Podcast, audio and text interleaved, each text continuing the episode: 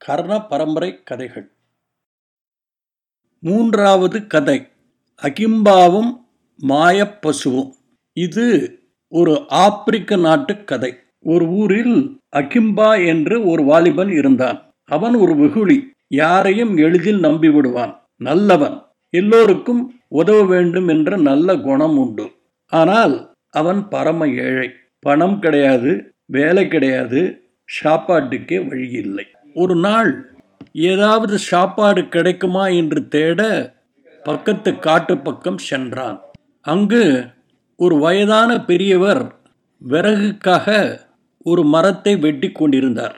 அகிம்பா அந்த பெரியவர் உதவி கேட்காமலேயே அவர் வெட்டிய மரத்துண்டுகளை திரட்டி அடுக்கி வைத்தான். பெரியவர் அகிம்பா செய்த உதவிக்கு நன்றி தெரிவித்துவிட்டு அகிம்பாவிடம் அவனை பற்றி விசாரித்தார். அகிம்பாவும் அவரிடம் உண்மையை மறைக்காமல் தன்னுடைய ஏழ்மையின் நிலைமையை பற்றி சொன்னான். பெரியவர் சொன்னார் அகிம்பா அந்த பெரிய மரத்துக்கு பின்னால் ஒரு பசு இருக்கும். அதை உன் வீட்டுக்கு ஓட்டி கொண்டு போ. வீட்டுக்கு போனதும் அந்த பசுவின் முன்னால் நின்று கூ கூ கூ என்று சொல்லு என்று அவனை வழி அனுப்பி வைத்தார். அகிம்பாவும் அந்த பசுவை தன் வீட்டிற்கு ஓட்டி சென்றான். வீட்டுக்கு சென்றதும் அதன் முன்னால் போய் கூ கூ கூ என்று சொன்னான். அவன் அப்படி சொல்லி முடித்தவுடன் அந்த பசு அவனுக்கு ஒரு தங்க நாணயத்தை கொடுத்தது. அகிம்பா கூ கூ கூ என்று மறுபடி மறுபடி சொல்லி நிறைய தங்க நாணயங்களை பெற்று பணக்காரனாக ஆனான். நிறைய பேருக்கு உதவியும் செய்து வந்தான். ஒரு நாள் அகிம்பாவுக்கு வெளியூருக்கு போக வேண்டியிருந்தது. பசுவை யார் பாதுகாப்பில் விடுவது என்று யோசிக்கையில் பக்கத்து வீட்டில் வசிக்கும் பும்பா ஞாபகம் வந்தது. பும்பா ஒரு கெட்டவன் பேராசை பிடித்தவன். அகிம்பாவுக்கு பும்பாவின் குணம் பற்றி எதுவும் தெரியாது. அவன் பும்பாவிடம் சென்று பும்பா நான் வெளியூர் செல்ல வேண்டியிருக்கிறது. அதனால் என்னுடைய பசுவை உன் வீட்டில் உன் பாதுகாப்பில் பத்திரமாக பார்த்துக்கொள். ஒரு வேண்டுகோள் ஒருபொழுதும் பசுவுக்கு முன்னால் நின்று கூ கூ கூ என்று சொல்லிவிடாதே. நான் போய் வருகிறேன் நன்றி என்று விடைபெற்று சென்றான். பொதுவாகவே ஒரு காரியத்தை செய்யாதே என்று சொன்னால் செய்தால் என்ன என்று அதை மீறுவதுதான் மனித குணம். அதே மாதிரி பும்பாவும் அகிம்பா சொல்லாதே என்று சொல்லை சொன்னால் என்ன நடக்கும் என்பதையும் பார்க்கலாமே என்று நினைத்தான். பசுவிற்கு முன்னால் நின்று கூ கூ கூ என்று சொன்னான் அந்த பசுவும் பும்பாவுக்கு ஒரு தங்க நாணயத்தை கொடுத்தது. பும்பாவுக்கு ஒரே ஆச்சரியம். அப்பொழுதே அவன் தீர்மானித்து விட்டான். இந்த பசுவை நாம் எப்படியாவது நம்மிடமே தக்க வைத்துக் கொள்ள வேண்டும் என்று. அகிம்பா திரும்பி வந்தான். பும்பாவிடம் போய் தன் பசுவை கேட்டபோது பும்பா மாய பசுவுக்கு பதிலாக வேறு ஒரு பசுவை கொடுத்தான். அகிம்பாவும் அந்த பசுவை தன் வீட்டில் கொண்டு போனவுடன் அதன் முன்னால் நின்று கூ கூ கூ என்று கூவினார். அந்த பசு தங்க நாணயம் ஒன்றும் கொடுக்கவில்லை. அதற்கு பதிலாக அந்த பசு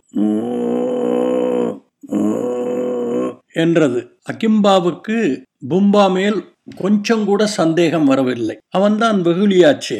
அவனிடமிருந்த பணம் எல்லாம் காலியாகிவிட்டது. பணத்தட்டுப்பாடு வந்தது. மறுபடி காட்டுக்கு போய் அந்த பெரியவரை பார்த்து அவரிடம் நடந்த விஷயத்தை சொன்னான். பெரியவரும் இந்த தடவை அவனுக்கு ஒரு ஆட்டை பரிசாக கொடுத்து அகிம்பா இந்த ஆட்டை நீ வீட்டிற்கு கொண்டு போய் அதன் முன்னால் நின்று பூ ரூ ரூ என்று சொல் என்று சொல்லி அவனை வழி அனுப்பி வைத்தார். அகிம்பாவும் தன் வீட்டிற்கு சென்று அந்த ஆட்டிற்கு முன்னால் நின்று பூ ரூ ரூ என்று சொன்னான். உடனே அந்த ஆடு ஒரு வெள்ளி நாணயத்தை கொடுத்தது. அகிம்பாவுக்கு ரொம்ப சந்தோஷம். மறுபடி மறுபடி பூ ரூ ரூ என்று சொல்லி நிறைய வெள்ளி நாணயங்களை சேகரித்து மீண்டும் பணக்காரனாக ஆனான்.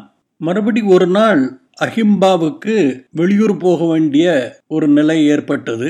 பும்பாவிடம் சென்று பும்பா இந்த ஆட்டை நீ பத்திரமாக பார்த்துக்கொள். ஆனால் தயவு செய்து இந்த ஆட்டுக்கு முன்னால் பூ ரூ ரூ என்று சொல்லிவிடாதே என்று சொன்னான். பும்பாவும் சரி என்று சொன்னான்.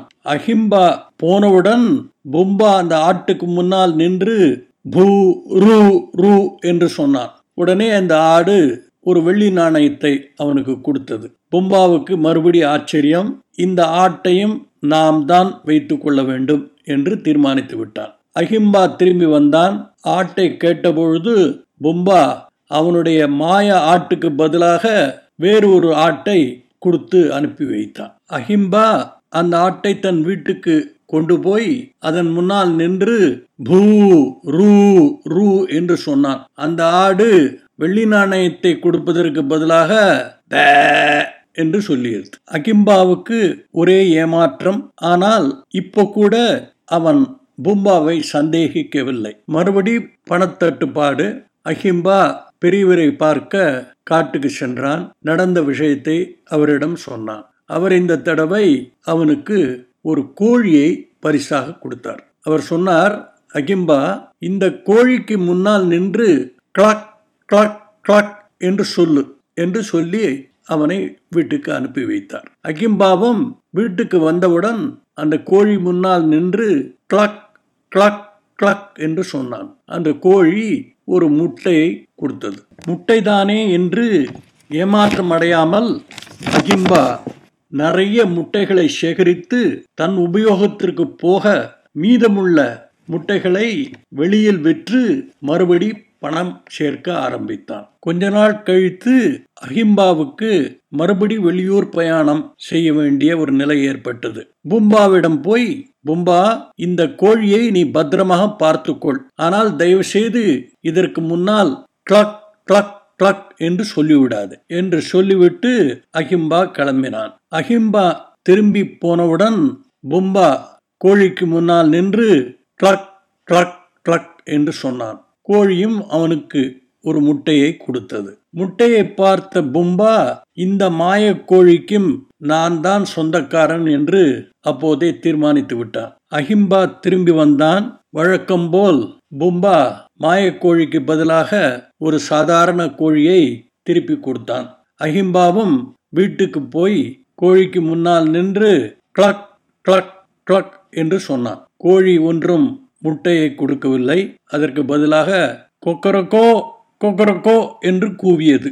அஹிம்பாவுக்கு ஒரே ஏமாற்றம் இப்பொழுதுதான் கொஞ்சம் பூம்பா மேல் சந்தேகம் வரத் தொடங்கியது. அந்த கோழியையும் எடுத்துக்கொண்டு மறுபடி காட்டுக்கு போய் அந்த பெரியவரிடம் நடந்த விஷயத்தை சொன்னான். பெரியவர் அதை கவனமாக கேட்டுவிட்டு அவனிடம் ஒரு கம்பை பரிசாக கொடுத்தார். அப்பொழுது அவர் சொன்னார் அகிம்பா இந்த கம்பை உன் வீட்டுக்கு எடுத்துக்கொண்டு போய் கம்பை பார்த்து எனக்காக வேண்டி ஒரு நாட்டியம் ஆடு என்று சொல். மம்பா என்று சொன்னால் அது நிறுத்திவிடும். இதை ஞாபகம் வைத்துக்கொண்டு வீடு போய் சேரு என்று அவனை அனுப்பி வைத்தார். அகிம்பா தன் வீட்டுக்கு திரும்பி அந்த கம்பை பார்த்து கம்பே எனக்காக வேண்டி ஒரு நாட்டியம் ஆடு என்று சொன்னான். அவ்வளவுதான். அந்த கம்பு இவனை அடி அடி என்று அடிக்க ஆரம்பித்தது. நல்ல வேளை இவனுக்கு பெரியவர் சொன்ன வார்த்தை ஞாபகம் வந்தது.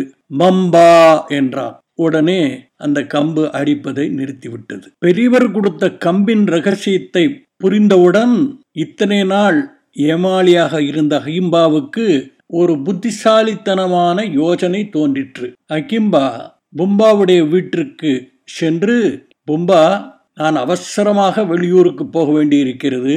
இந்த கம்பை நீ பத்திரமாக வைத்துக்கொள்.